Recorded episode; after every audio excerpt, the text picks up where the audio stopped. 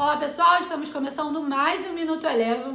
Hoje, 1 de julho de 2021, estamos começando o segundo semestre do ano e por aqui os riscos políticos pesaram sobre o índice Bovespa.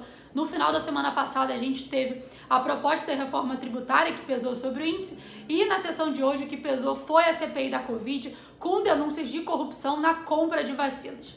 O Ibovespa encerrou a sessão de hoje com queda de 0,9%. O destaque de alta hoje ficou por conta das ações da BR Distribuidora, subiram 7,2% após a venda bem sucedida da, da, da fatia que a Petrobras detinha da companhia.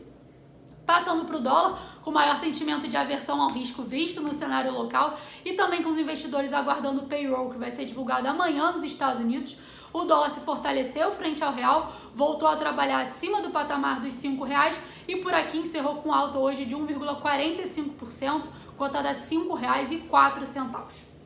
Já passando para as bolsas lá fora, nos Estados Unidos as bolsas tiveram um dia positivo, com os investidores aguardando os dados de mercado, do mercado de trabalho que saem amanhã de manhã, o payroll. Vai lembrar que a pesquisa ADP, que é uma prévia do payroll, foi divulgada na última quarta-feira, mostrou dados acima do que o mercado esperava.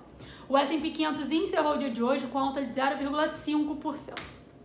Passando para o petróleo, o petróleo Brent teve um dia de alta, subiu aproximadamente 1,2%, com os investidores de olho na reunião da OPEP+, onde é esperado o relaxamento dos cortes de produção do grupo.